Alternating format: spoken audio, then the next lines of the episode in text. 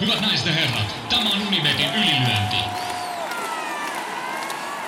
Punaisessa kulmassa Turun ylpeys, Jani Mesikämmen. Ja häntä vastassa Stadin jättiläinen Jaakko Dalpakka.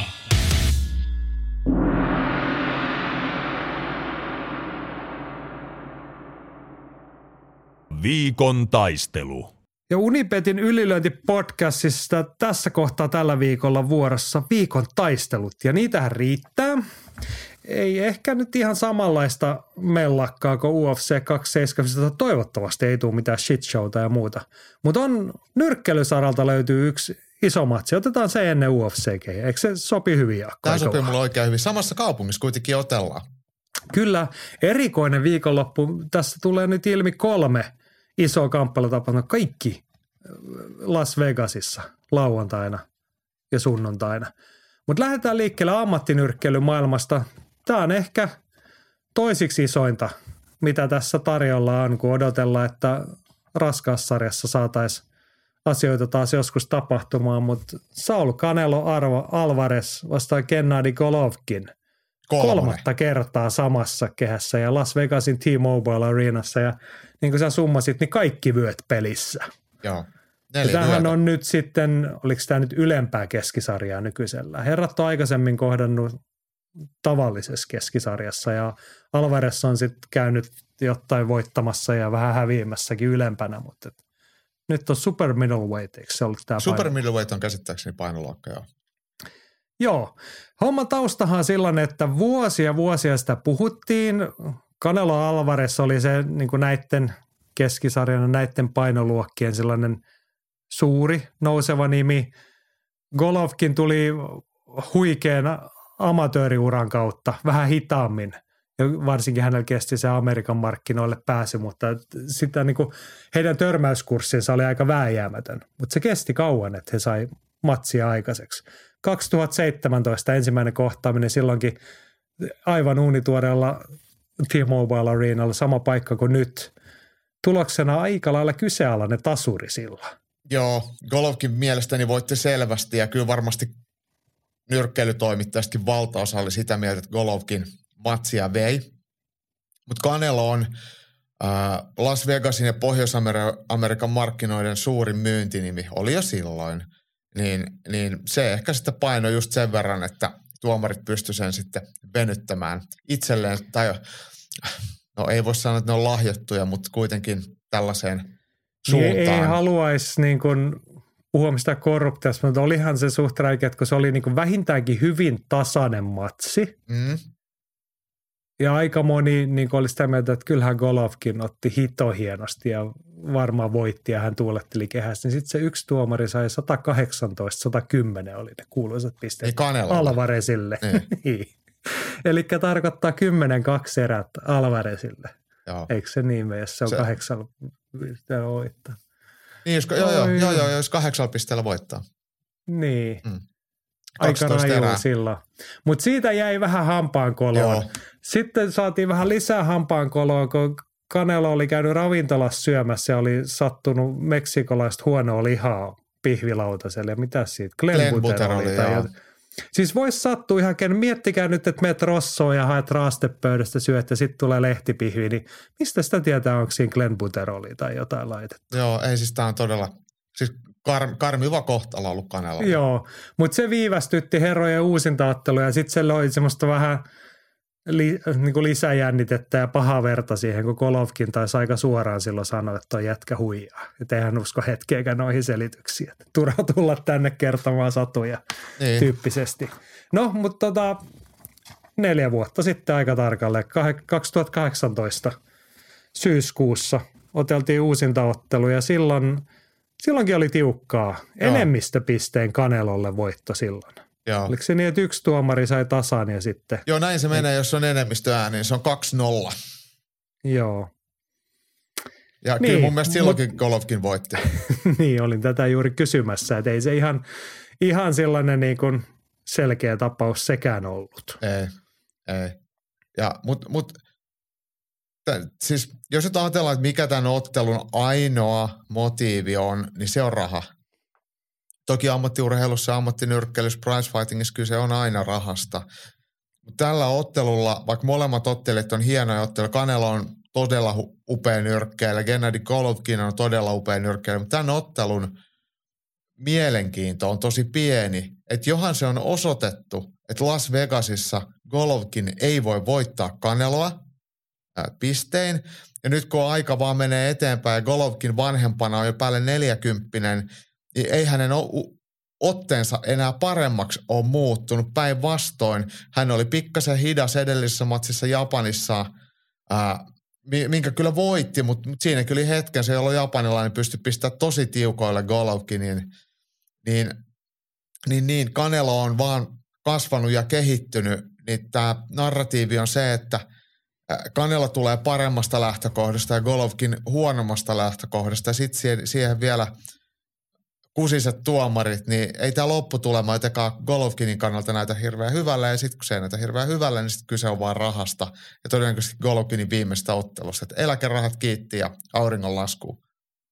Niin, siis mä olin tuohon itselleni ennen tätä monologia kirjoittanut kysymyksen sulle, että mitä Golovkin voisi tehdä muuttaakseen, että onko hänellä samalla tavalla, kun hän on 40-vuotias. Et se mm. on tämä niin kuin se pieni tragedia tässä, kun niin kuin ikävän tuttuun tapaan tätä, näitä suuria kohtaamisia on venytetty ja vuosia ja vuosia aina vieriin. Niin. Et kun kaikki olisi halunnut nähdä sen niin kuin 32-vuotiaan Golovkinin ja niin, Kanelon. Niin. Ja siis se, se trilogia on aloitettu silloin vaikka 8-9 vuotta sitten, niin tästähän Jep. puhuttaisiin niin kuin seuraavat sata vuotta. Näinpä, näinpä. Tämä on ammattinyrkkeilyn niin kiro. Niin. Mutta m- miten sä näet, riittääkö tuossa matsissa jännitettä? Ei. Asiantuntijat on sitä mieltä, että Kanelo on no, nyrkkeilyn mittapuulla tuommoinen maltillinen, mutta kuitenkin hyvin selvä ennakkosuosi. Joo, ihan syystä, ihan syystä että et, et vaikka ottelijoista Kanelon tulee tähän tappio alla ja vastaavasti sitten voitto alla Golovkin, mutta, mutta, mutta kyllä Kanelo on, on hän on pari valjakosta lähempänä huippua, että hän on kuitenkin kehittynyt koko ajan ja kasvanut fyysisesti jämäkämmäksi. Golovkin auttamatta, vaikka todella taitava, todella strateginen, yksi omista lempinyrkkeilijöistä, niin hän vaan on vanhentunut ja reaktiot hidastuu, kondis heikkenee, niin ei enää tahdo pysyä sitten nuorempien mukana ja kyllä se tulee näkyä tässä. Kyllä ja sitten taas se Kanelon kehityskaari niin kuin fyysisesti esimerkiksi. Hän on ihan erinäköinen kuin muutenkin, kuin että parta on alkanut kasvaa, mutta että mm. hän on todella väkevä niin fyysisesti, on. että hän on niin kuin muuttunut tässä näitä niin kuin siitä ensimmäisestä kohtaamisestakin ottanut askeleita eteenpäin. Mutta tuossa mainitsit tappio alla, Kanela Alvarez seikkailu ylemmissä painoluokissa – hän otteli keväällä Dimitri Bivolia vastaan, niin kyllä se tota Venäjän mies heitti semmoisen ikävän varjon vähän tämänkin matsin päälle. Hän pisteli vähän korville Kaneloa. Bivol otteli strategisesti upean ottelun, että et hän nyrkkeili just silloin, kun pitää ja silloin, kun ei pitänyt, niin hän huolehti, että Kanelo ei osu häneen. Ja Bivol liikku herkästi ja hyödynsi sitä, missä hän on parempi. Ja se ei ollut mikään turpasauna, mutta se oli strategisesti nappisuoritus ja tällä kertaa tuomarit oli sitten hereillä ja Dimitri Vivol voitti ja, ja puolusti mestaruuttaan ja Kanelo nappasi siitä sitten toisen ammattilaisuuran tappion. Ensimmäinen hän on sitten varhaisessa vaiheen, aika aikaisin urallaan kärsitty tappio Floyd Mayweatheria vastaan. Niin mä siis olin tota just kysymässä, hän hävisi nuorena poikana Mayweather, sitten varmaan on jäänyt mitään arpeakin silleen, se oli niinku odotettu, kaikki muutkin on hävinnyt mm. sille. Niin. Mutta pitääkö meidän nyt puhua siitä Samuli Karjulan muinoin lanseeraamasta voittamattomuuden aurasta? Menikö se nyt rikki Bivolia vastaan?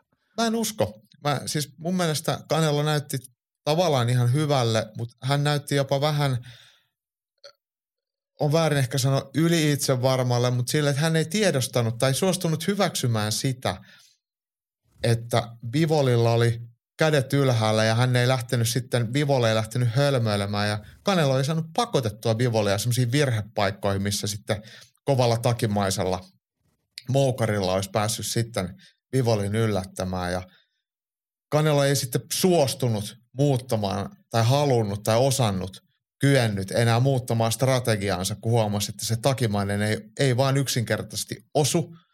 niin sitä silti vaan toistettiin koko 12 erää, koska se on tähän asti aina toiminut. Nyt ei toiminut, niin, niin, niin, niin ehkä se kuitenkaan se otteleminen ei silleen näyttänyt huonolta, jos hän, hän olisi ollut huonossa kunnossa tai mitään. Et oli vaan jotenkin liian, liian jääräpäinen, liian itsepäinen. Onko se realiteetti on nyt se, että Golovkinilla ei ole vastaavia aseita? Ei ole samanlainen, ahtaalle, niin, että, että se, se jääräpäisyys tai semmoinen yksisilmäisyys ei niin kuin välttämättä tule tässä matsissa nyt ongelmaksi. Ei, koska Golovkin on kuitenkin pienempi ja kevyempi ja että se niin kuin, tavallaan se lääke, mikä kannelolla yleensä toimii, niin toimii just Golovkinia vastaan, mutta sitten jos toinen on vähän isompi, ulottuvampi ja liikkuvampi, eikä pelkää, eikä kiinnosta mitä sä teet, niin sitten sit, sit pitäisi niinku nyrkkeillä, että sitten ei voi vaan kävellä läpi ja odottaa, että mä sun kerran jossain kohtaa sä tipahdat. niin. Joo, Saula Alvarez on ihan kiistatta, voi sanoa nykynyrkkeilyn suurimpia nimeä. On sitä varmasti pitkään, ellei ihmeellistä tapahdu. Onko hänellä, koetko, että hänellä on todistettavaa tässä matsissa? Ei. Hän haluaa nyt ottaa, hän oli sopinut tämän jo ennen edellistä matsia. Tämä oli niin kuin vähän niin kuin pistetty kuoriin tämä matsi jo silloin. Nyt hän ottaa sen ja sitten todennäköisesti hän lähtee sitten metsästämään sitä Bivolia uudelleen. Bivolillakin on tos, toki matsi jo sovittuna, mutta kyllä mä luulen, että Kanelo on, ei ole, tai hän on erittäin kilpailullinen ja määrätietoinen ja, ja haasteita, vält, ei välttele haasteita, niin kyllähän varmaan sinne light heavyweightiin, mikä se nyt ikinä sitten suomeksi oli, raskas keskisarja vai mikä se oli? Joku tämmöinen. Niin, niin, aikoo vielä, niin. Niin, ei se alempi raskassarja, kun se on cruiserweight oli se niin, kevyt niin. raskassarja. No sillä ei, ole, niin, sillä ei ole väliä. Niin, mutta lähtee kuitenkin sitten vielä kokeilemaan, uskoisin näin, haastamaan itseään sit painoluokkaa ylemmäs. Joo. No, otetaan hei kommentin kautta tässä kohtaa.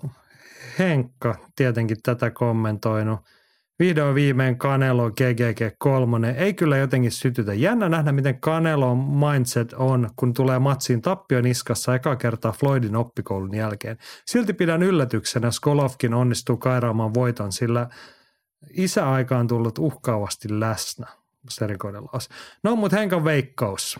Kanelo voittaa pisteen 116-112 tai 10-11 erien TKO Kropasta – paskaa, mutta katson tuota, Henkka.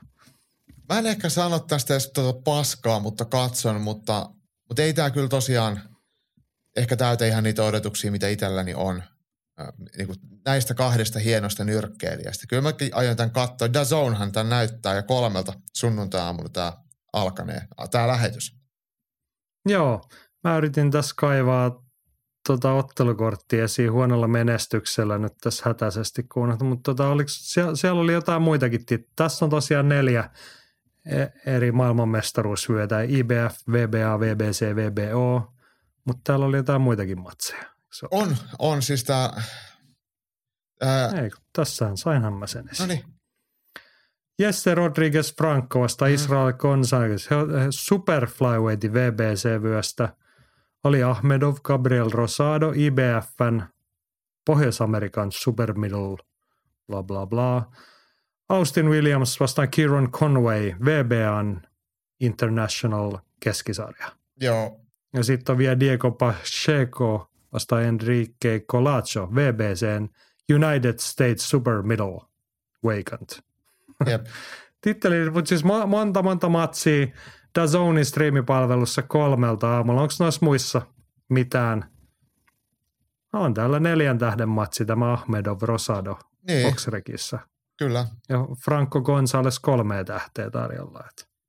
Joo, mutta sit mä kyllä tunnustan, että mä oon niin laiskasti perehtynyt tähän niinku ammattinyrkkeilymaailman tyylisesti, että pääottelu edellä on itsekin tätä vaan katsonut. Nyt itse asiassa tänään vasta katsoin tarkemmin, että mitä muuta täältä löytyy, mutta tota, varmasti Mut hyviä siis otteluita.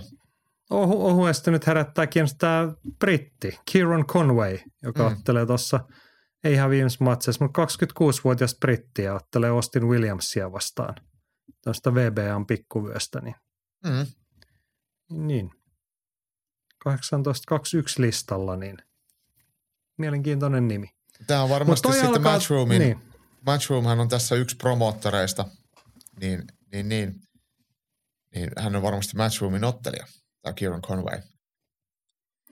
Joo, mutta tällaista siis Zone näyttää pientä maksua vastaan sunnuntai-aamuna. Kolmelta alkaa toi ohjelma ja kuten tuossa nyt listattiin, niin siinä oli oliko neljä jotain muuta pienempää tittelimatsia, niin ne on vähintään kymmeneräisiä, niin toi menee varmaan aika pitkälle sunnuntai-aamu ennen kuin Kanelo ja Kolovkin siellä on kehissä. T-Mobile Arena Las Vegas on paikkana. Las Vegasissa tapahtuu muutakin. Eiköhän me mennä sitten tästä suorilla puheella UFC. UFC on suosiolla väistää tuonne Apexin puolelle ja veikkaan, että väistää aikataulun puolestakin silleen, että hyvissä ajoin ennen isoa nyrkkeilymatsia on kyllä tämän viikon isoimmat UFC-matsit, eikä nyt ihan niin kauhean iso. Meidän viikon matsipoiminta sieltä on toi Apexin illan pääottelu. Kori Sandhagen vastaa Sadong Jong – Eihän se voi olla iso, jos on kääpiösarja. No pieniä ja isoja miehiä niin kuin niin. sinäkin. Niin. Mutta tota, sanoisiko, että tuommoinen välillinen panos. Sandhagen rankingissa siellä neljä, Sadong Jong siellä kymmenen. Jotenkin siis, tähän on läpeensä laadukas matsi. Niin on. jotenkin tämä ei niin kuin, en mä tiedä, voiko sä auttaa mua nyt syttymään tästä? Mä voin ensiksi sanoa sen, että UFC ei ole tehnyt mitään promotakseen tätä ottelukorttia ja tehnyt mitään kertoakseen mitään ottelijoista. Sadong Jong kiinalaisottelijoista, mm, tämän tietenkin Shang Wei Lin ja viime viikonloppuna Li Yang Lianin kanssa parhaiten menestynyt tämä Sadong Jong. Hyvässä voittoputkessa, pitkään Jenkeissä jo reenannut, niin hän on täysin jäänyt varjoihin. Ja mun mielestä vähän jopa syyttä. Kori Sandhagen edellinen matsi taisi olla silloin – vuosi sitten lokakuusta. Hänkin on pitänyt hiljaiseloa sitten. Eikö se ollut tämän, tämän jälkeen, kun hän kohtasi ton Peter Janin. Janhan antoi sitten aikamoisen turpasaunan lopulta sitten Sandhagenille, niin hänkin on sitten keräily, keräily ää, pakettia kasaan, niin ei miehet ei ollut otsikoissa, ei tässä nyt ole ollut sit mitään sen kummallisempaa, vaikka molemmat on helvetin hyviä. Ja oikeastaan aika mielenkiintoinen ottelu sitten kuitenkin, mutta sitä ei ole kellekään kerrottu. Niin, ehkä se on vähän noin, emme ota syytä omille niskoillemme, mutta tota, ottaisiko pintaa rapsuttaa, niin mielenkiintoisia juttuja. Mä mietin, me ollaan, väittäisin, että ollaan aika pitkään Kori Sandhagenista puhuttu hänen uransa, UFC-uransa jo alkuvaiheessa. Kovia odotuksia meille, eikä pelkästään meillä, vaan aika monella muullakin ollut. Ja ihan syystä. Nyt hän on aivan syystä siis huippuluokan ottelija – mutta nyt hän on 30-vuotias, hän on aika rajulla tai mielenkiintoisella vedenjakajalla urallaan, että kahdesta viime matsista tappio, okei, okay, koville jätkille, TJ Dillashaw, Peter Jan, moni muukin on hävinnyt, mutta tosiaan kaksi tappioa. Sitten hänellä on myös mestari Sterlingille tappio kahden vuoden takaa.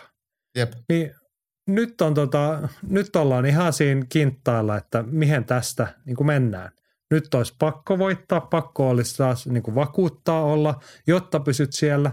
Tai sitten susta tulee semmoinen vähän yli kolmekymppinen gatekeeper siihen, mikä on tehty ihan kunniakasta sekin. Hän on tyylikäs ukko, hieno ottelija. Niin, hyvä, Hy- hyvä mittari kaikille seuraavan sukupolven UFC-nimille. Varmasti kovaa päänahkaa vielä vuosia, mutta et uskoisin, että hänkin kuitenkin haluaa jotain muuta vielä. Mä en usko, että Sandhagenin parhaat päivät on vielä nähty. Ja hän otteli ajoittain jopa Petteri Jania vastaan ihan hyvin, ihan kunniallisesti. Hän tuli tuo oikeasti voittamaan. Ei vaan riittänyt. Jan oli oikeasti parempi. Mutta edellinen ottelu, minkä hän hävisi TJ Dillashawlle, niin sen hän kyllä mun mielestä voitti. Mutta jostain syystä Amerik- pohjoisamerikkalaiset pistätuomarit sitten tykkää TJ Dillashawsta pikkasen enemmän ja hajaäänillä hänet sitten saatiin siitä Dillashaw voittamaan, mutta mut se Sandhagenin tavallaan suoritus on ihan siinä kintaalla mestaruusmatseista. Ja ehkä Song ja Dong on hänelle semmoinen low reward, high risk tyylinen matsi, että Song ja Dongin voittaminen ei merkitse mitään, mutta Song ja Dong tulee sitten hirveällä se merkitsee sitä, että se on pakko ottaa. Ja sitten se jännitteen tähän otteluun tekee se, että niin kuin kiinalaisellehan tämä on uran suurin matsi. Niin, ensimmäinen niin sanoit, hän on vähän, hän on saanut niin kuin rauhassa olla. Kung Fu Monkey nimellä kulkeva Jadong Song, niin hän on kuitenkin UFCssä kymmenen matsia, kahdeksan voittoa, yksi tappio, yksi tasuri. Niin. Viisi vuotta ollut jo, eikä kauhean moni ole hänestä puhunut. Mutta toihan on komea toi lista. Ja nyt on tarjolla käyntikorttivoittoa. Ja tavallaan tässä on nyt niin kuin, me ollaan nyt moitittu UFC tänään, mutta tämä on taas ihan loistavaa, siltä, siltä kantilta loistavaa matchmakingia UFCn staffilta.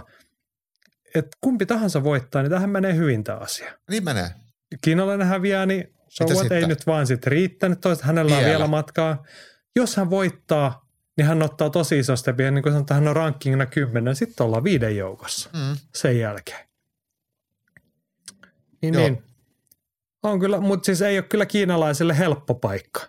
Ei. Jos katsoo, niin kuin tuossa jo todettiin Sanhagen, on hieno vapaattelija. Hän on tässä otteluparissa, hän on pidempi, ulottuvampi, pystyy ottelemaan sekä vasuri oikein, että hän on äärimmäisen taitava.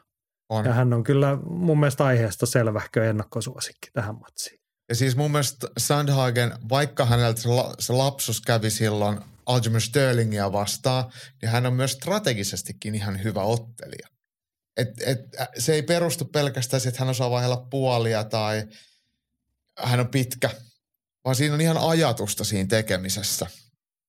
Ni, niin mielestäni pidän Sandhagenia kyllä semmoisena niin hyvänä kokonaisuutena. Ja oikeastaan sit se kysymys tulee, että miten Song Dong aikoo tämän Rubikin kuution pyörittää itselleen suotusaan asentoon. Et, et, kun so, niin kuin sä sanoit, että näillä fyysisillä ja jopa taidollisilla attribuuteilla, niin kiinalainen lähtee alta vastaajana. Toki hän on viisi vuotta nuorempi ja hyvä voittoputki alla ja pari näyttävää tyrmäystä. Ja tuntuu sille, että Song Dong ehkä olisi vähän puhkeamassa kukkaan, niin onko nyt Sandhagen sitten siinä tiellä vai, vai, vai, vai ei? Tämä on ehkä mun mielestä kysymysmerkki. No se on, se on iso, mutta se on erittäin hyvä kysymys. Mi- miten Kiinan mies tämän voi voittaa? Tyrmäämällä. mil, mil, mil, niin, mutta löytyykö sieltä sellaista puhtia lapasista sitten? No siis lyönneissä löytyy nykyisin Song Dongilla nukutusvoimaa niin paljon, että hän voi voittaa tyrmäämällä. Se on validi uhka. Mutta sitten ulottuvuutta, taitoa ja liikettä ja monipuolisuutta Kori Sandhagenilla on niin paljon, että siihen tilanteeseen, siihen etäisyydelle, missä kiinalainen pääsisi Sandhagenin nukuttaa, niin siihen ei olekaan hirveän helppo päästä. Ja kun Sandhagen ei lähtökohtaisesti ole korkean riskin ottelija, että hän tekisi mitään HP tai prassaisi eteenpäin mitenkään huolimattomasti tai hakisi jotain näyttävää voittoa silleen isolla riskillä. Ja sitten kun on vielä viisi erää aikaa, niin Sandhagen on, on tavallaan valmiimpi kokemuksen, että sit näiden fyysisten attribuuttien valossa ottaa semmoisen fiksun voiton. Kyllä Song Yedong tähän mun mielestä lähtee takamatkalta, mutta ei kuitenkaan sellaiselta takamatkalta, mitä ei pystyisi sitten kiri ja kuroa umpeen. Et, et oikeastaan mulla on aika isot odotukset tähän Song Yedongiin, että hän edellisessä kahdessa matsissa on näyttänyt, että mihin hän oikeasti pystyy. Ja Nyt, sehän nyt, oli näyttävä keväällä Marlon Moraisista upparilla ekan erän tyrmäysvoitto. Se oli mm. kyllä hieno. Ja siis sillä tavalla, ehkä nämä on vähän tylsiä nämä etniset profiloinnit aina, mutta nämä kiinalaiset Aasian miehet, niin he ei ole kauheasti profiloitunut sellaisena mörssäreitä tai että sieltä lyö, lyötäisiin matseja poikki kauhean. Ne, ne on teknisesti, ne on taas ne urheilullisia hyviä tyyppejä, mutta kyllä sitten Song ja Dongilla, niin hänellä on kahdeksan voittoa vuosissa, niistä on kuitenkin neljä ennen täyttää. Kolme ihan väkevää tyrmäystä, yksi kuristusvoitto. Niin. Niin, niin se on ihan hyvä track recordi kääpiösarjalaiselle. Se on erittäin hyvä, mutta mä väitän, että isossa roolissa Song ja Dongin kehityksen ja uran tähän niin suuntaan niin on se, että hän on pitkään jo harjoitellut Pohjois-Amerikassa Team Alpha Mailillä, missä on hänen kokoisia huippuottelijoita paljon, niin hän on päässyt tähän, niin, miten nyt voisi sanoa, tämmöisen niin kuin länsimaalaisen vapaaottelun pariin ja siinä saanut rauhassa kehittyä. UFC ei työntänyt sitä liian iso, niin kuin nopealla narratiivilla eteenpäin ja hän on sitten päässyt, päässyt oppimaan. Et välillä tuntuu, että Kiinasta ja Japanista tulee näitä niin kuin paikallisia tähtiä hyvillä rekordeilla Ja tämä ei tarkoita sitä, että heidän paikallinen valmennus olisi paskaa, mutta ne ei vaan tunne sitä huippuvapaaottelua maailmalta niin hyvin, että ne ottelis ihan niin hyvin kuin sitten ne, ketkä on pidempään siellä niin kuin taalaliigassa päässyt pyörimään. Et, et se, se vie aikansa, että sä, se on varmaan sama jossain NRissä, että se vie aikansa, että, että SM-liigasta ponnistetaan sitten sinne NHL-kaukaloiden kärkitilastoihin. Et, niin vähän sama se on sitten näillä aasialaisilla ja, ja, miksei myös sit siis suomalaisillakin. Et, niin Song ja Dong on tehnyt sen oikein uramuuvin jo aikoi sitten ja nyt se alkaa tuottaa sitten tulosta. Joo, näistä pitkältä ponnistamista puheen ollen, niin viime matsissaan Kiinan mies pääsi Koumeiniin, ja mutta tämä on hänelle uran ensimmäinen, tai ainakin UFC-uran ensimmäinen viiserä. Mm. Hän on, pää, no hän on jossain numerokorteilla ollut, mutta sivurooleissa ollut. Nyt ollaan kirkkaissa valoissa. Minkälainen paino? Sandhagen on kuitenkin kokenut pääottelutaso-ottelija jo. Niin on, joo. Kyllä tämä viiseräisyys tietenkin – luo sen, että, että niin kuin mä sanoin, ihan ohuasti ja sivuisin, että Sandhagenilla ei ole mikään kiire. Että ja mun on... kirjoissa hän on hyvä tuommoinen pitkän matsin ottelija, niin, kun sanotaan, että hän ei höntyile. Niin. Hän, hän tekee järjestelmällisesti hyviä juttuja. Niin. niin. Se ehkä korostaa sitten hänen ennakkosuosikin asemansa edelleen tässä. Joo, ja sitten kun hän, hän on erittäin monipuolinen, niin, niin se, se jeesaa, että Song Yedong, niin eihän niinku huono kokonaisvaltainen vapaattelija mutta ei hänelle ehkä ole niin iso se ja niin monipuolinen se liikearsenaali. Se, se on ehkä vähän suoraviivaisempaa se otteleminen ja mustavalkoisempaa. Ei se tarkoita sitä, etteikö Song Dong pysty sitten matsiin pistää kesken poikki, mutta mut ei se helppoa ole, mutta mielenkiintoinen se on se asetelma. Joo, no ei sen enempää jaaritteluja. Tilastot puhuu Sandhagenin puolesta, asiantuntijat on hänen kannallaan kokemusetu. M- mitä sä näet? Kyllä mä sanon, että Kori Sandhagen ottelun voittaa. Että et hän on yksinkertaisesti vaan vielä ihan vähän liikaa, liian niinku hyvä. Et, et, Tämä on ensimmäinen tämmöinen korkea profiilin ja, ja tason ää, kohtaaminen sit Song ja Dongille, niin mä luulen, että hän ei vielä tätä ottelua voita, mutta jos ja kun hän jatkaa tätä samaa nousukäyrää, mikä hänellä on ollut, niin kyllähän tämän tasoisia ottelu, ottelijoita tulee varmasti urallaan voittamaan. Et, et, et kiinalaisen parhaat matsit on vasta tulossa. Mutta Sandhagenillehän tämä pitäisi olla nyt silleen suosiollinen, että kun on kaksi edellistä matsia ollut tappioita, nyt saa sitten muka vähän kevyemmän vastustajan tähän kohtaan pääsee sitten muka helposti ottamaan voiton näin niin kuin ajatustasolla ja nollaamaan tilanteen ja aloittamaan sitten uuden nousun. Joo, Ky- kyllä mä oon samaa mieltä muun maailman kanssa siitä, että Sandhagen ennakkosuosikin todennäköisesti tämän voittaa, mutta kyllä mä jonkun pienen yllätysmomentin sille ottelun alkupuolelle annan kiinalaiselle. Mm. Et jos, siinä, jos Sandhagen saa vietyä tämän matsin alusta pari erää ottaa se haltuunsa, niin sitten se on sitä samaa. Hän ehkä lopettaa tai ehkä ei, mutta että hän kontrolloi sitä. Mutta alkuun kiinalainen kaikki paukut tiskiin. Song ja Dong. Kyllä sillä on mahdollisuus. Että varmaan niin kuin, niin kuin mä alkuun heti sanoin, että nähdään laadukas ottelu. Ihan varmasti. Ja siis hei, vaikka mä sanon, että Sandhagen voittaa, niin Song ja Dongin voitto ei mun mielestä olisi mikään semmoinen, että maailmankirjoittaja olisi sekaisin. Se olisi, ollut häneltä, se olisi häneltä semmoinen tason nosto. Ja näyttö, että, että oikeasti mulla on vielä paljon, että mä oon oikeasti todella hyvä. Ja sehän on ihan hieno, ei se mua haittaisi. Mut, Näitä mut... storeja me aina haluamme nähdä. Mm. Joo, otetaanko muut nostot tuolta?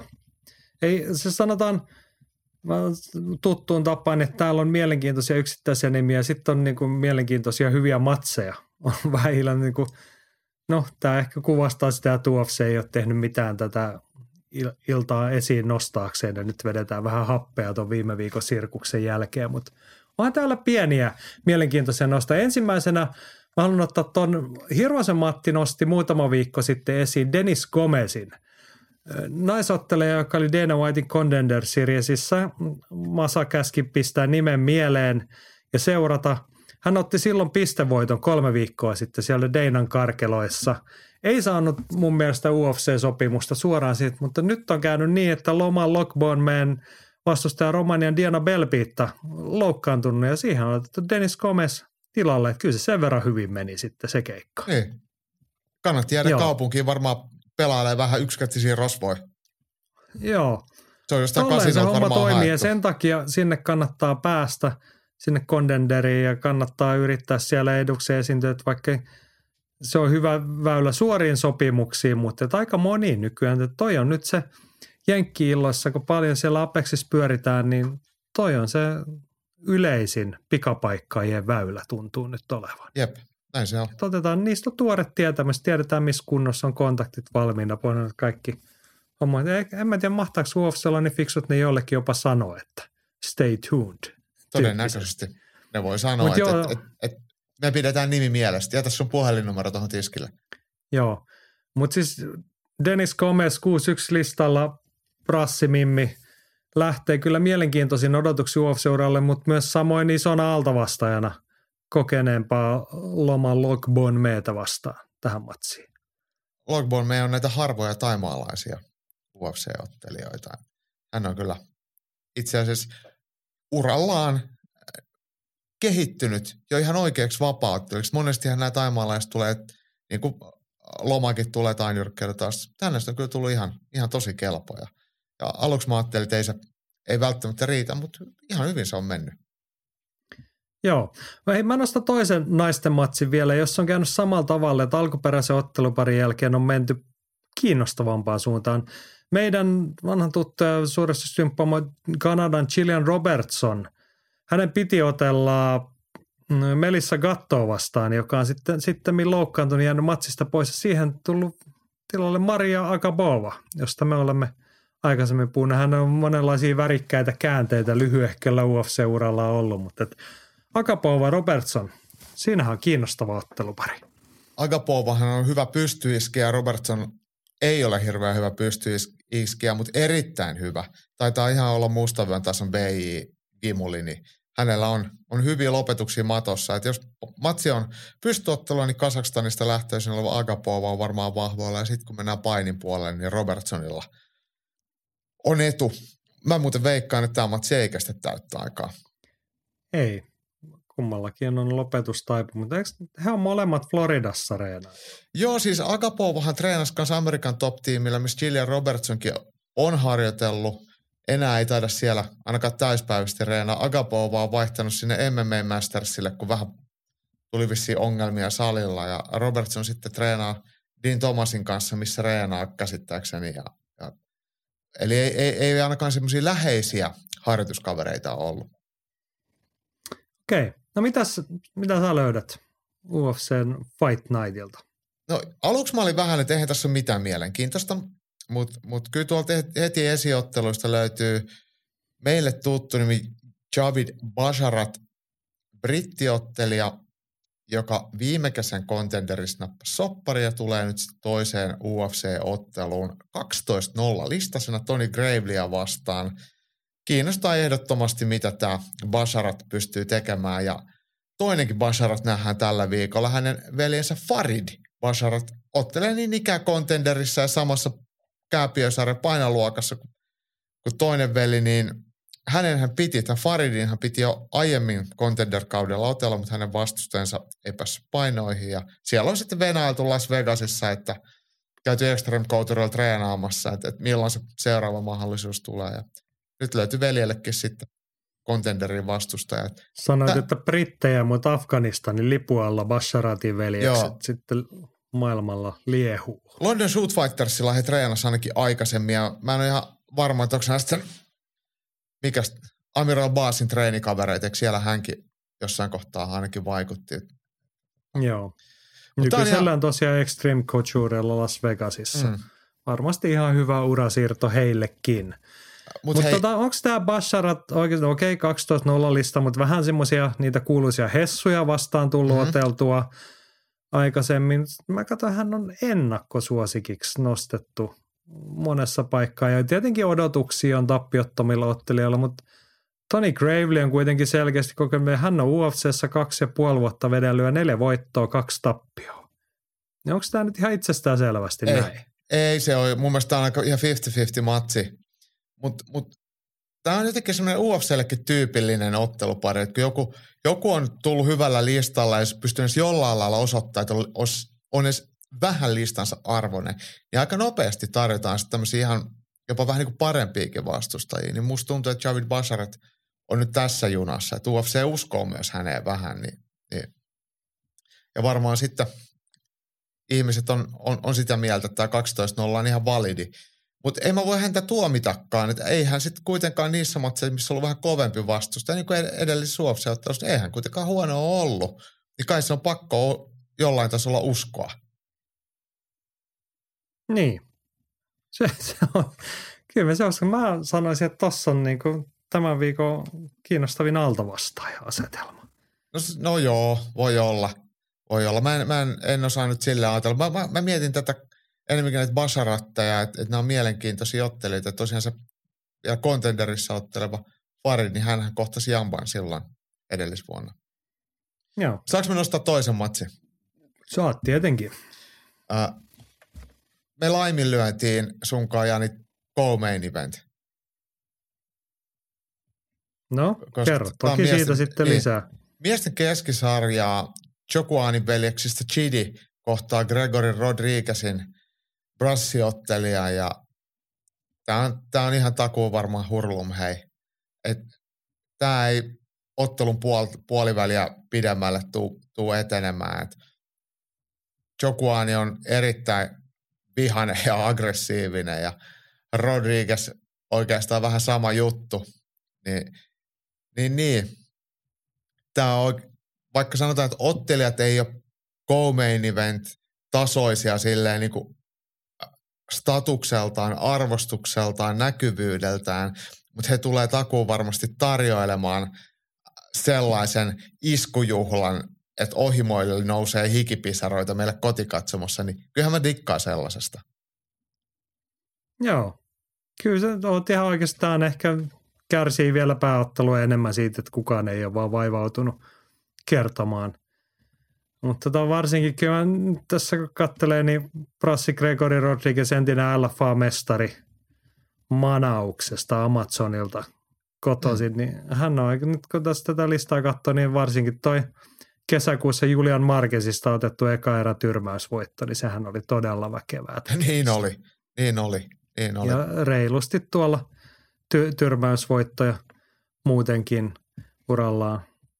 Mutta tota joo, toivotaan ja uskotaan siihen, että kyllähän tässä on niin kuin hyvän pääkortin ainekset on ilman niin kuin suuria otsikoita.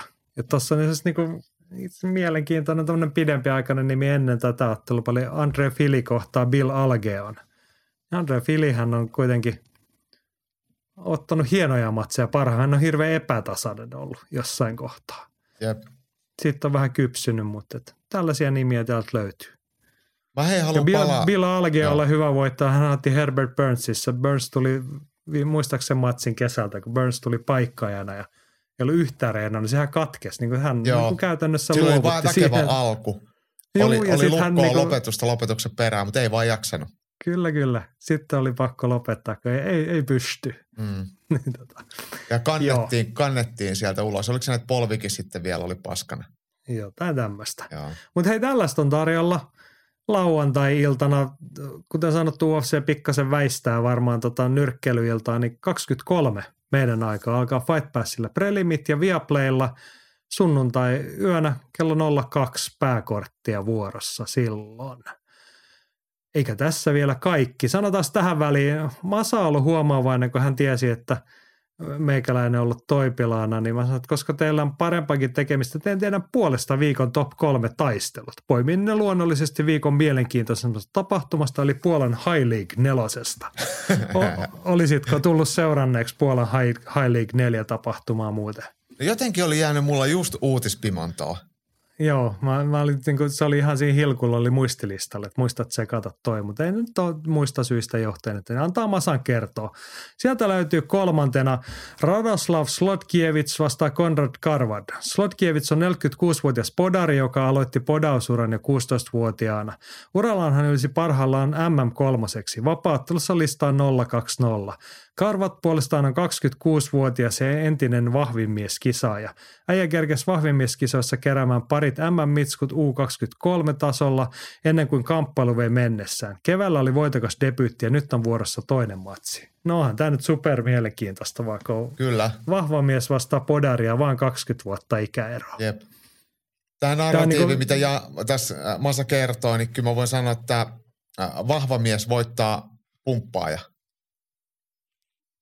Ei se tiedä, paitsi jos sillä pumppaajalla old man strength, kun sillä on 20 vuoden kokemusetu kuitenkin. Joo, pakko se on No, näin on, olla. on tämä niinku, tää on niinku ihan prime Puolaa kyllä tällaista, mm. niin, ei tämän parempaa ole. Et joten aika kovat odotukset on nyt listasijoilla kaksi ja yksi, mennään eteenpäin. Kakkosena Artur Spilkka vastaan Denis Shalekki. Spilkka lienee näistä se tunnetumpi ottele. 24-5-listainen ammattinyrkkelee entinen VBC-liiton MM-haastaja nousee toista kertaa vapaatteluhäkkiin. Vastustaja Bad Boy Dennis 010 on entinen karateka, joka on siirtynyt K1-otteluiden kautta erilaisiin paljasrystyotteluihin ja vapaaotteluun. Ammattinyrkkeilyssäkin lista 21. Promootio, promotoi myös erikoista joukkoottelutapahtumaa nimeltä War, eli VAR. Jep. Spilkastahan me ollaan puhuttu aikaisemmin. Se Joo, on otteli- varmaan hänet silloinkin. KSVssä tai jossain tällaisessa yhden matsin. Joo, taisi ottaa tossa. Mutta siis tässähän on meritoituneita kampeja. Tämä ei Mm. ole niinku sillä tavalla friikkimatsi. Mutta tämäkin on niinku peruspuolaa. Oikein hyvä perustasoa varmaan. Joo. Sitten Masan listalla on viikon taistelut Puola High League 4 tapahtumasta. Ykkösenä Mateus Grisanovski vastaa Salim Jibub. Aiemmin tänä vuonna Grisanovskin 1-1-0 lanteelle kirjoittiin High Leaguein mestaruusvyö. Nyt vuorossa on eka puolustus. Vastaan asettuu ranskalainen potkunyrkkilä Shibub, joka tekee vapaattelun debyyttinsä. Kysytte ehkä, miksi tämä on tittelimatsi ja miten se on näin arvovaltaisen listan kärjessä. No juttu on se, että nämä herrat ovat, on lyhytkasvuisia. Jumalauta on hienoa, että vapaaottelu kuuluu kaikille. No niin, Ihan silloin pieni fiilis tuli, että pitäisikö tätä katsoa lauantai. no melkein.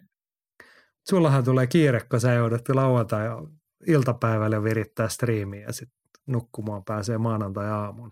No näin se varmaan on.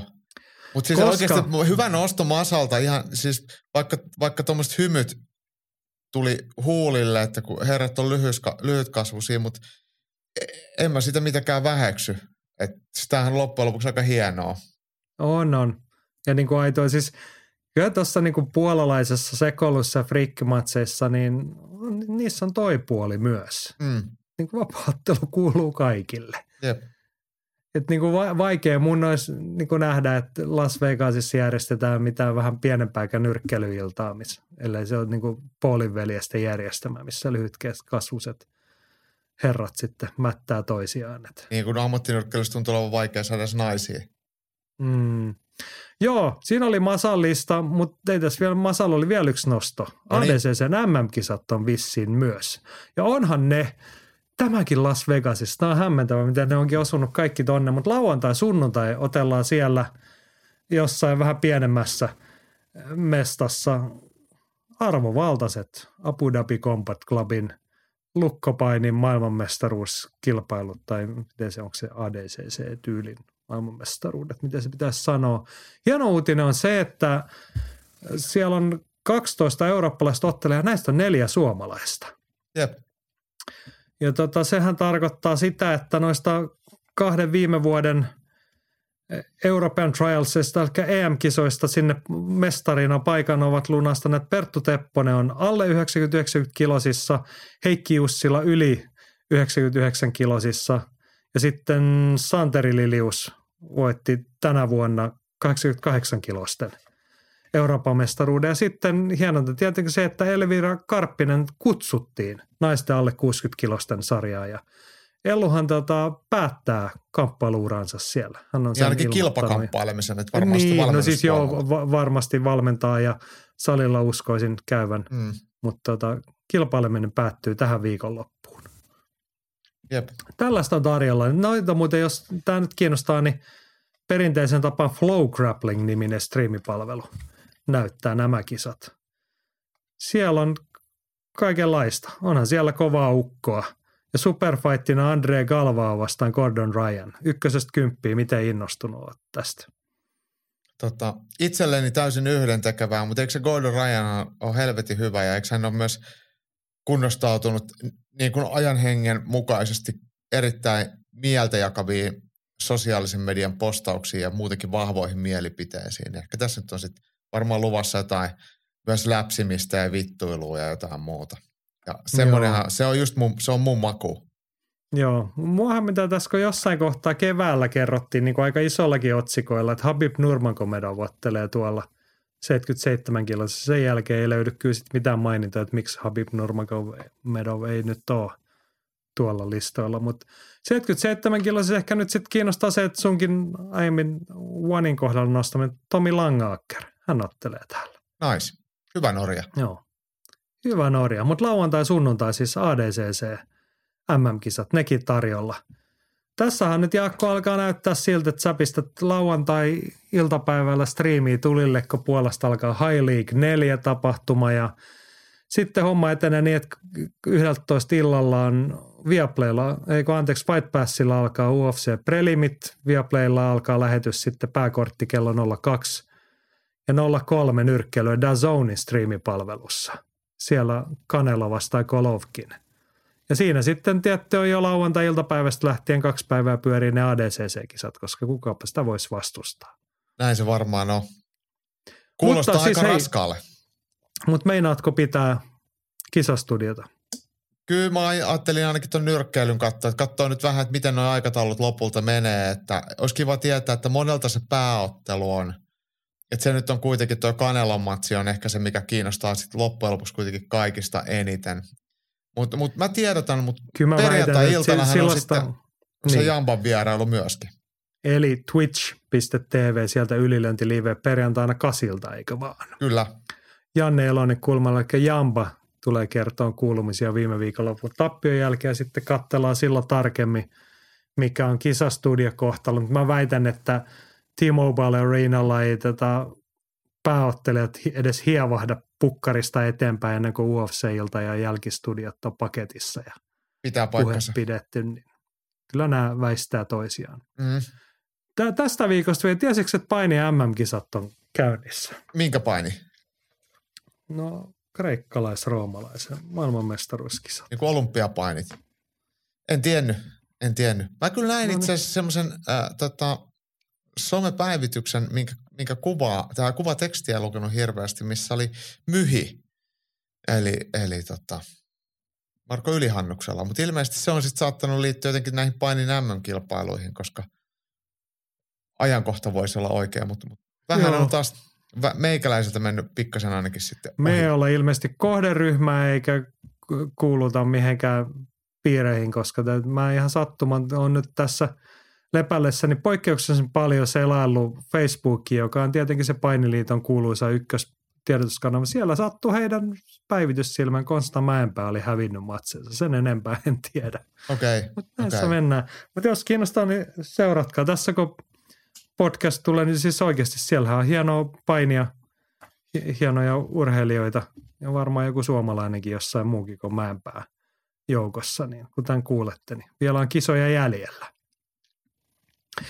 Mutta meillä on jäljellä sen, tämän podcast-jakson tärkein on eli postilaatikon perkaaminen.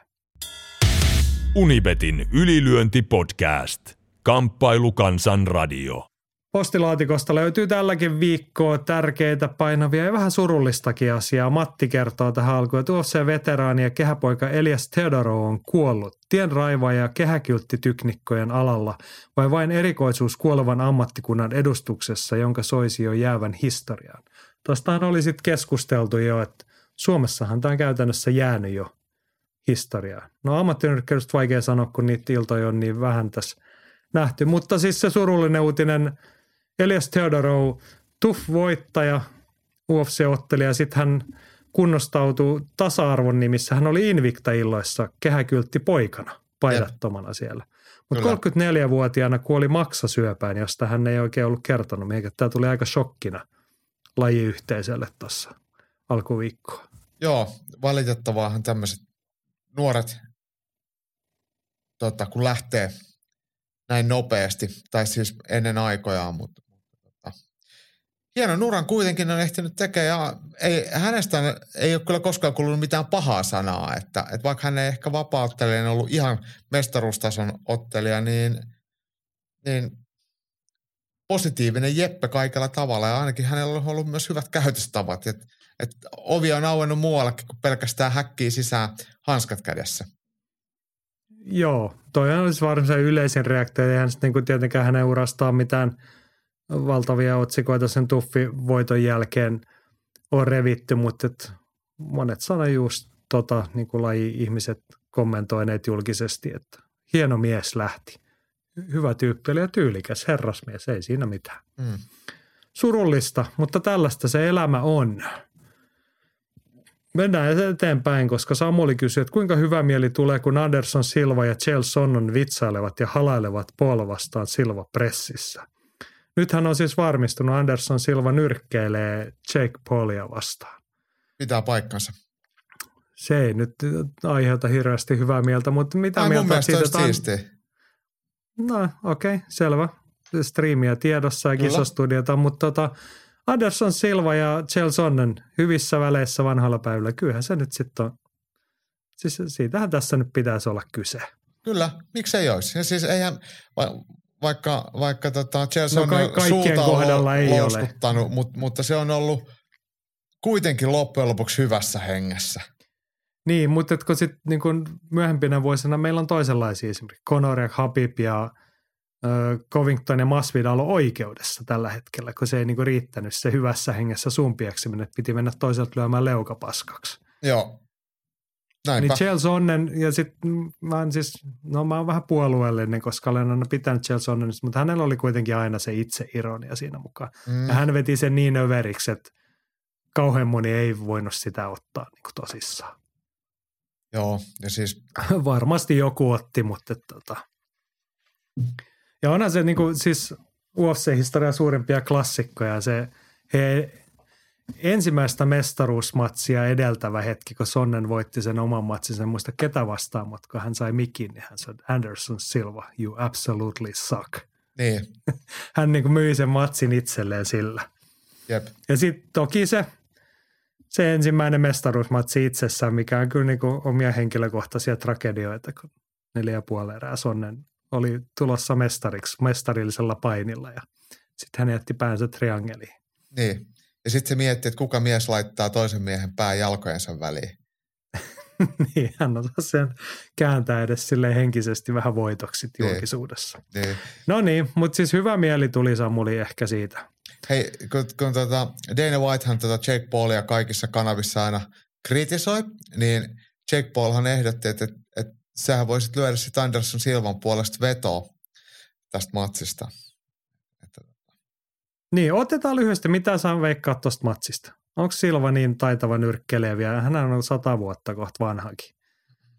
Onhan taitava, mutta mut kyllä Jake Paul, vaikka hän ei ole mikään kilpakamppailija pitkältä aikaväliltä, niin hän on kuitenkin nuori ja atleettinen. Että sit, mitä pidempi ottelu tulee olemaan, niin se ra- vaikeammaksi Silvalle se kuitenkin tulee käymään. Et jos Chelsonen vaan pitää, ei anteeksi Chelsonen, kun siis Jake Paul pystyy pitämään tarpeeksi kovaa semmoista niin tempoa ja pressiä ja tekee siitä matsista vaikea. Mutta eihän tämä mikään helppo matsi hei Jake Paulille missään tapauksessa ole. Anderson Silva on liukas kuin elohopea ja, ja senhän hei totes Julio Cesar Chavez junior, joka hävisi sitten. Joo. No niin, mutta hyvää viihdeurheilua. Mm. Se siitä. Atte kirjoittaa ja kysyy, että Hasbulla sai viiden vuoden soppari Nuofsen kanssa. Mitä veikkaatte, onko samanlainen kuin TUF voittajan pahvi vai jopa parempi? Venäjän lonkerat vahvistuu ja UFC voi olla ylpeä, ylpeästi olla ottamatta kantaa politiikkaan. Joo, Hasbullahan on tämä, hän on myös pienikasvunen. Hänellä oli joku tämmöinen geneettinen häiriö. Hän on se semmoinen lapselta näyttävä aikuinen mies, jolle Conor McGregor on – osoittanut suuruutensa huutelemalla somessa viime aikoina. Mutta hän oli tehnyt edustajansa mukaan viiden vuoden jonkun tämmöisen markkinointidiilin UFCn kanssa. Joo. Mutta kyllähän tästä niinku päällimmäisenä tulee mieleen just toi Venäjä-aspekti. Että niinku, niin ei tulee. haittaa taas. Mm. Ja siis puhuttiinko me sunkaan jossain, oliko se viime viikolla tässä toisessa yhteydessä siitä, että et, et, kun nythän tämä on semmoista niinku tirkistelyä, että, että Hasbulla, jolla on tosiaan joku geneettinen poikkeama, niin hän on tämmöinen niin sirkuseläin. Sitten sille nauraskellaan ja Hasbullah käy lyömässä sitten jotain aikuisia jäjiä, jolla kakulla päähän. Niin, niin ei tämä nyt mun mielestä niin kestävä viiden vuoden tarina voi millään lailla olla. Että olisi kiva kuulla, tai että UFC tekisi sitten vaikka jotain tämmöistä hyvän tekeväisyyttä sitten jotenkin tämmöinen geenipoikkeamin tai, tai sairauden ihmisten hyväksi, eikä vaan semmoista irvailua ja pelleilyä. Et, et, mutta Niin. mut, mut, kyllä varmaan tiedetään, että mit, mitä, se, mitä se tulee olemaan. Niin, mieti millainen mahdollisuus UFCllä olisi tässä nyt ollut vaikka puoli vuotta tarjota vaikka näkyvästi humanitaarista apua Ukrainan suuntaan tai tukea tai Niin, jotain muuta. Heilläkin on kuitenkin mu- muutama ottelija, jo- jotka kokee Ukrainan asian omakseen tai muuta. Olisi voinut ihan ilman sitäkin olla hyvien puolella joskus ja niin kuin näyttää sille ohuesti vähän sentteriä sille Kadurovin jengille vaikka, mutta ei. ei, Mennään rahaa. mieluummin näin päin. No joo, hei Andylla on mielenkiintoinen uutistyyppinen nosto, että tainyrkkeilyn ystäviä hemmotellaan. One Championship aikoo vuonna 2023 järjestää ja striimata tapahtuman legendaarisella Lumpineen stadionilla joka perjantai.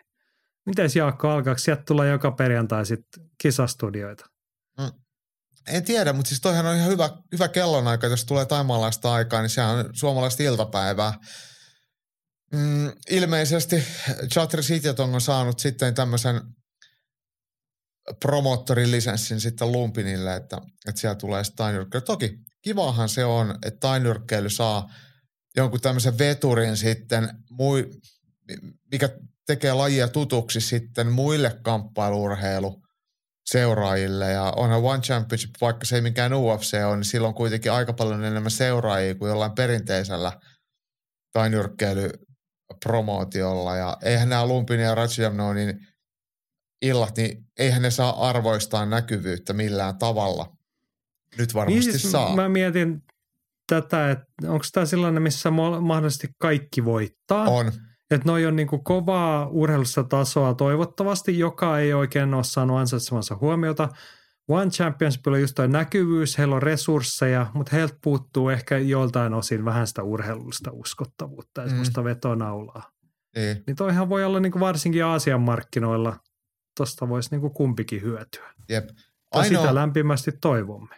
Kyllä, että et se mikä, mikä monesti, kun itsekin tainyrkkeilystä tykkää, niin Taimaassa tosi paljon tainyrkkeilyä on sitä lähiottelua ja niin clinchissä otellaan ja tehdään polvipotkuja ja varsinkin nämä stadioneilla käytävät ottelut, mitkä pyörii vaan ja ainoastaan vedonlyöjien ää, tai vedonlyöntibisneksen ympärillä. Siellä ne paikallinen uhkapelikulttuuri, sehän on se, mitä lajia pyörittää.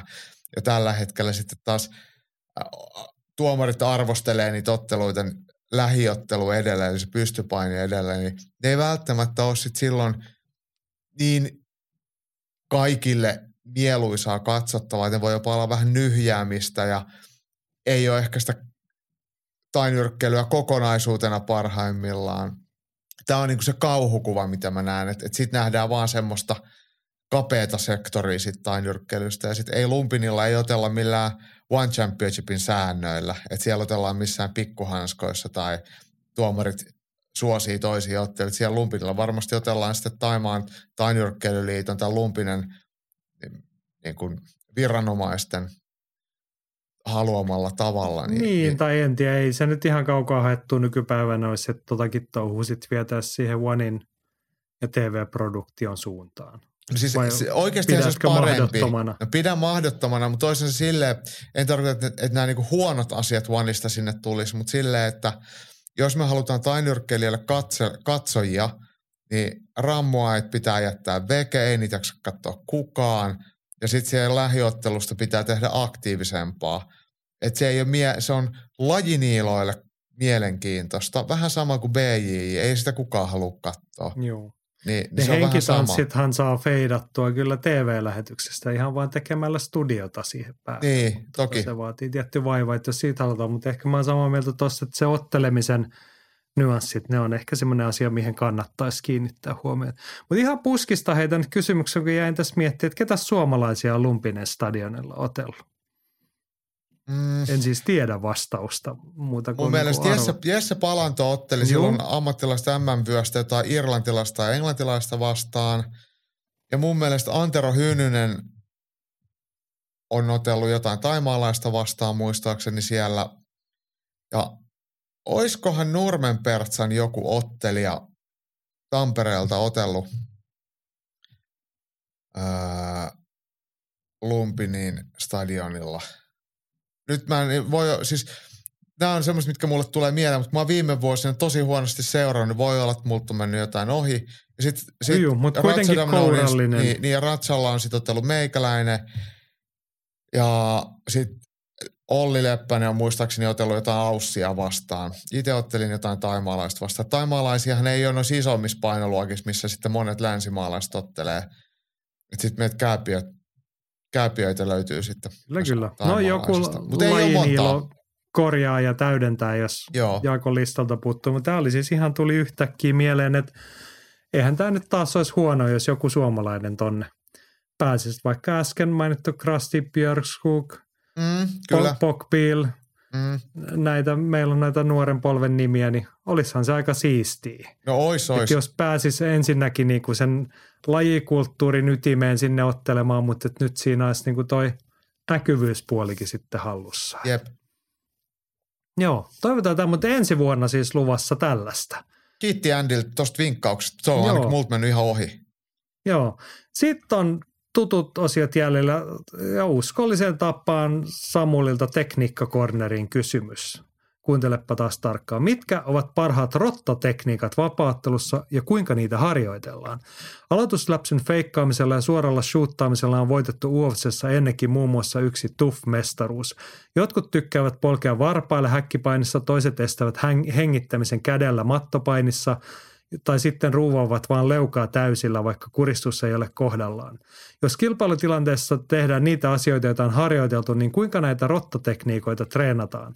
Onko esimerkiksi Jaakko valmentajana sanonut jollekin, että sinun tyylisi sopisi toisen jalkapöydän murtaminen kantapäällä, niin tulepas peruskurssilainen tätä häkkiä vasten, niin allu painelee sun varvasluut muruiksi, vai miten näitä harjoitellaan? Mitä muita sääntöjen puitteissa tehtäviä, mutta yleisellä tasolla näätämäisiä tekniikoita tulee mieleen? No, No, no ja se- John Jonesin tutuksi tekemä oblique kick, se on tietenkin semmoinen omanlaisensa pieni klassikko. Joo, siis suorat potkut polveen on täysin sallittuja, mutta pitäisi olla täysin kiellettyjä. Siis mun mielestä ne on, ne on numero yksi, koska niiden primääritarkoitus on lopettaa ottelijoiden uria. Niin se, se ei ole semmoinen, mikä mun mielestä on niin hyvä asia.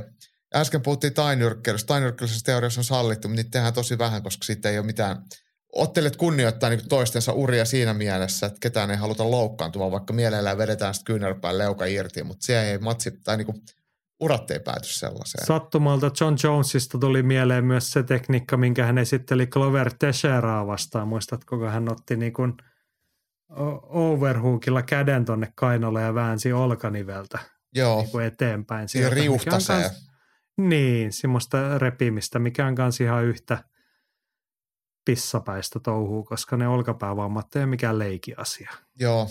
Mm. Mutta joo, kyllä mun mielestä toi on niin numero yksi on noin suorat potkut polvi, polviin. Että ni, ne on, niiden niin hinta on niin suuri. Ja, ja tota, onneksi on amatöörivapaat tuossa, ne on nyt kielletty, mikä on tosi jees. Että et jengille ei lopu, lopu urat ekaan matsiin, kun joku vetää sivupotkulla sua polveen. Mm, Joo.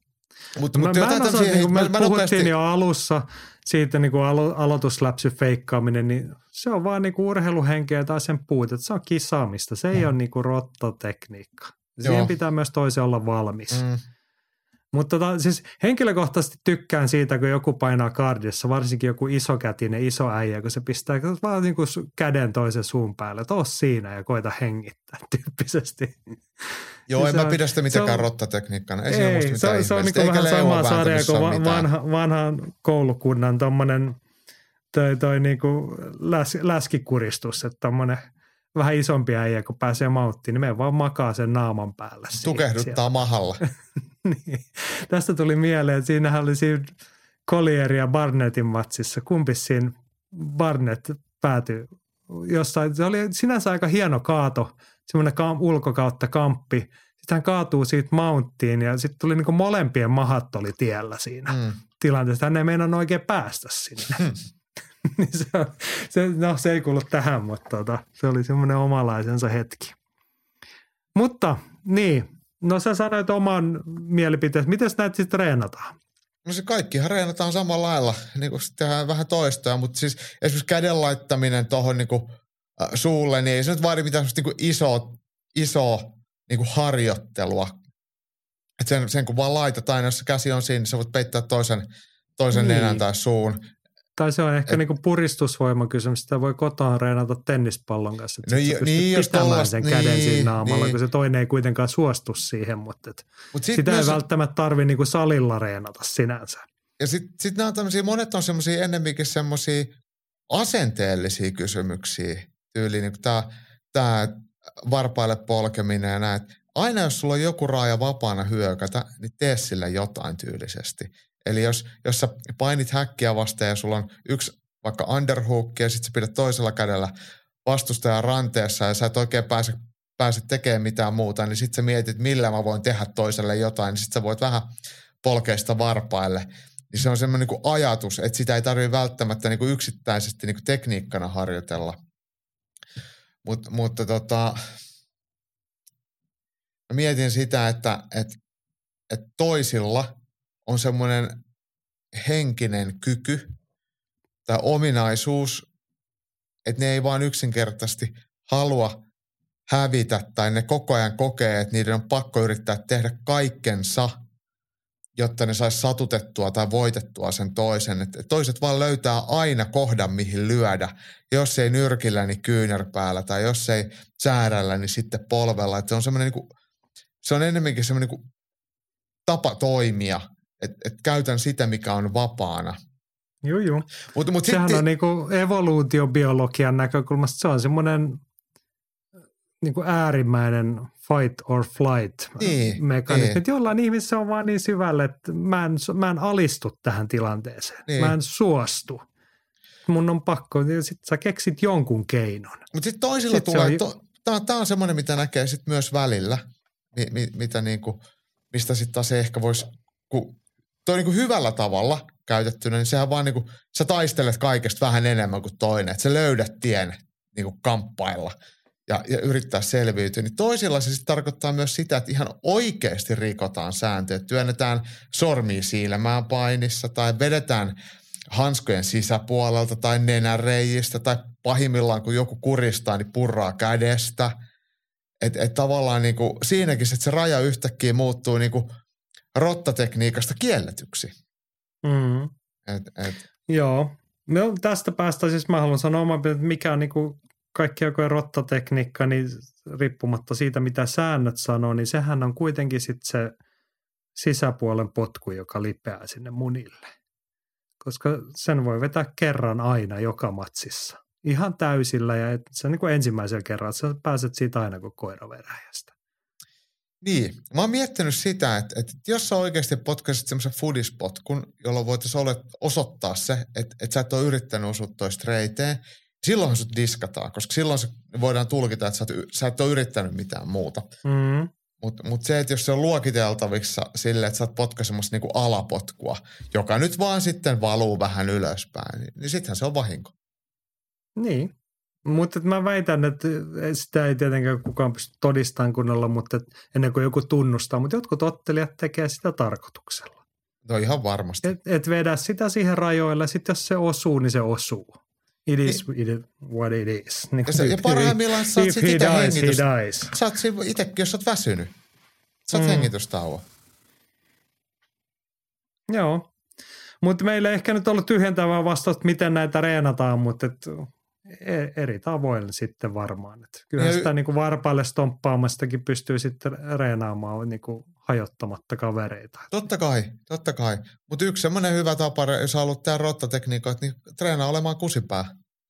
Niin. Juu, juu. Sitten voi olla vähän vaikea, sitten täytyy löytää samanlaisia reenikavereita. Mm, kyllä niitäkin Oppi. aina löytyy. No niin, tällaista. Nyt me päästään tämän ohjelman kliimaksiin ja kliimaksiin, jota on odoteltu jonkun aikaa. Andresin leffakornerissa on edennyt top 5 kaikkien aikojen parhaat nyrkkelyleffat. Ja tämähän on huikea elokuvataiteen genre. Siis nyrkkelyleffa ihan älyttävästi. Meillä on ollut hieno top vitonen tähän asti. Ja kirjava. Kyllä, siis neljä hyvin erilaista elokuvaa voi sanoa. Vitosena Great White Hype, neljäntenä oli Million Dollar Baby, sitten oli Suomen hymyilevä mies kolmantena, kakkosena Rocky Saaka viime viikolla ja nyt on edessä kaikki aika paras nyrkkelyleffa. Olisitko arvannut tämän, Jaakko? No periaatteessa joo. Et, et kyllä, kyllä mä, y- mä ymmärrän, koska mä näin nyt käsikirjoituksesta, rullasin sen verran alaspäin, että mä satuin näkemään,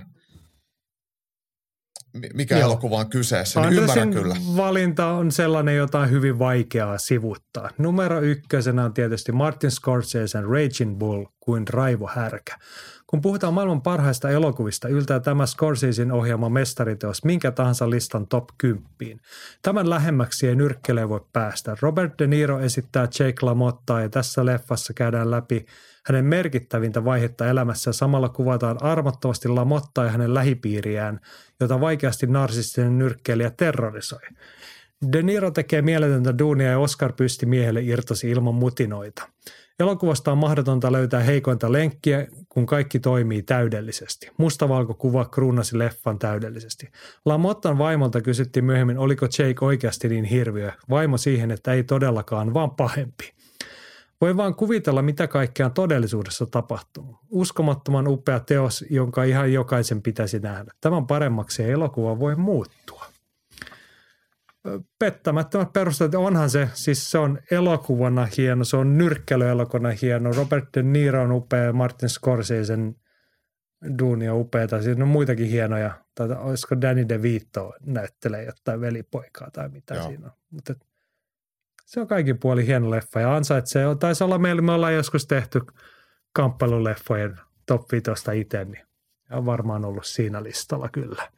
Sitten on niin pitkä aika, kun mä oon ton nähnyt, pitäisi melkein katsoa uudelleen tämäkin joskus. Kest, myös se on niin kuin suuren elokuvan merkki, että se on kestänyt aikaa todella hyvin. Voisin tiedä, että se on niin kuin se mustavalkoisuus on siinä se hieno ratkaisu, mutta myös niin kuin silleen, ei se vaikka nyky, niin kuin toihan tehty, sanoisin 80 paikkeilla, se taitaa olla julkaisuvuotta, niin eh, nyrkkely, toimintaelokuvathan on muuttunut siitä niin kuin semmoiseen spektaakkelimaiseen suuntaan Joo. ihan valtavasti. Niin Mun mielestä on se ei kyllä- ole hyvä edes. Mun mielestä Ei- semmoinen niin ei ole vähäiläisyys hyvä. on niin kuin hyvä, mikä On, tässä on. on, mutta tossa se vähäeläisyys on viety niin intiimille, niin lähelle, niin väkevälle tasolle, että toi ei tulisi yhtään sen paremmaksi, että siinä olisi hienommat kamerat ja hienommat kameraajot ja Mm, paremmat mm. efektit. Vähemmän on joskus enemmän. Joo. Annetaan Sandresin vielä kertoa. Tietenkin tähän ykkös paikallekin löytyy pikku top kolmonen. Ja top kolme tulee siitä, kun De Nirolla on yli 120 leffaa, kun mies on paikuttanut leffa ulos tasaisen tahtiin 60-luvulta lähtien. Laskin, että miehellä on mukavasti myös nyrkkelyleffoja ja tässä top kolme De Niro nyrkkeilemässä. Kolmosena Crutch Match. 2013 valmistunut leffa toi kaksi legendaa taas yhteen, eli Stallonen ja De Niron. Elokuvan komedia siihen kannattaa myös varautua, että vakavasti tätä ei pidä mistään hinnasta ottaa. Tämä oli oikeasti hyvän mielen onnistunut urheilukomedia. Ja osaa ennen kaikkea nauraa itselleen ja niin kuin nyrkkelyelokuvan genrelle.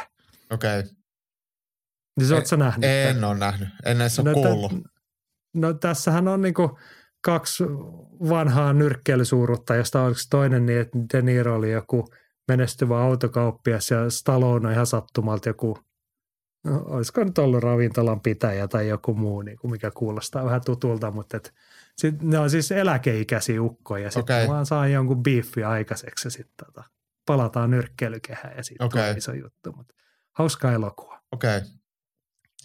Kakkosena Hands of Stone. 2016 valmistunut tekele kertoo Roberto Duranin ja Sugar Ray Leonardin otteluista. Hieno ajankuvaus, vaikka parannettava oli paljon, niin itse ainakin viihdyin tämän parissa. De Niro näyttelee Duranin valmentajaa Ray Arcelia. Tämä on mä hieno väitän, ottelu. Juu. No, siis, tää, siis mä väitän nähneeni tämän elokuvan, mutta ei ole jättänyt kyllä juurikaan muistijälkeä. Tämä ei niinku ehkä leffana sillä tavalla kokonaisen onnistunut, mutta et, mut, luotamme siihen, että Robert De Niro on ollut hyvä tässäkin elokuvassa. Hän on, Roberto Duran hän on, on meidän vanha kaveri New Yorkista. Kyllä, kyllä, istuimme vieretysten siinä mm. punnituksessa silloin Madison Square Gardenissa. Joo, ja sitten ykkösen Night and the City, suurkaupungin yöt. 1992 valmistunut tekele jäi aikanaan todella pienelle huomiolle, vaikka leffa kaapi aika paljon elokuva-alan palkintoja. De Niro näyttelee Happy Fabian nimistä lakimiestä, jonka elämä menee päin persettä ja niin vaihtaa alaa nyrkkeilypromottoriksi. De Niro on todella loistava roolissaan. Nimi kuulostaa tutulta, mutta nyt en saa päähän, niin tämä täytyy ehkä kaivaa katsottavaksi. Joo, suurkaupungin yöt, siis tämä on just, mä muistan kyllä tämän suomennuksen, Mut, mutta tota, kyllä, vie, lyö tyhjää muuten. Joo, ja siis helppo ymmärtää jäänyt varmaan vähän vähälle huomiolle, kun miettii, että Robert De Niron uran suurimpia aikoja 90-luvun taitteessa todella isoja leffoja. Mm. Pukannut silloin ja tällöin, että ehkä tämmöinen matalamman profiilin tekele on sitten jäänyt vähän unholaa ja pienemmälle huomiolle helposti. Mutta hei Andre, silloin on tärkeä asia vielä, ilmoitusluonteista asiaa. Lauantaina, eli 17. päivä, pistetään meikän YouTube-kanavalla nyrkkelyleffat järjestykseen ja muutenkin mennään syvemmälle genreen. Luvassa kisoja ja tietysti leffoja palkinnoksi luvassa. Olisi todella kiva saada ylilöintiposselta oma top 5 lista. Eli nyt koko ylilöintiperhe, siis YouTubeen menette lauantaina ennen Jaakon kisastudioita kello 17 ja Video Space on tuo YouTube, Andresin YouTube-kanavan nimi. Videospace lauantaina kello 17. Ja kyllähän me, mä oon luvannut Andresille ja meillä on itse asiassa mietittynä, mitkä on ylilyönti crewn top 5 nyrkkelyelokuvat. Se paljastetaan tuolla, ei me sitä tässä tietenkään nyt kerrota. Ja te voitte mennä sinne antaa sitten omia eh, toiveita, ajatuksia ja sanoa, että kuinka me ollaan oltu väärässä. Niin, todennäköisesti just näin ollaan oltu väärässä, mutta tota, menkää tehkää hyvin ja katsokaa, tukekaa Andresin duunia. Hän on arvokas osa meidän tätä ohjelmaa, niin to, homma toimii toiseen suuntaan myös. Tässä kohtaa olemme jälleen kiitollisia, että olet kuunnellut kanssamme Ylilöinti-podcastia. Perjantaina twitch.tvssä Ylilöinti Live Jampa vieraana viikonloppuna kisastudiota ja ensi viikolla sitten taas podcastia lisää. Siihen asti pitäkääpä itsestänne huolta ja yrittäkää voida hyvin.